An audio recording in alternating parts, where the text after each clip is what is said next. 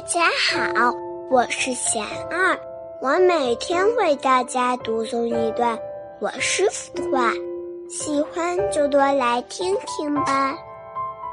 为什么我常常不喜欢别人？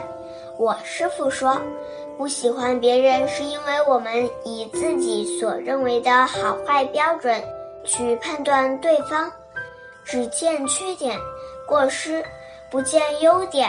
功德，学着放下自己的见解、判断，多去发现别人的长处，多看自己的不足。大家有什么问题想问我师傅的，请给贤二留言，贤二会挑选留言中的问题，代为向师傅请教。然后在今后的节目中回答哦。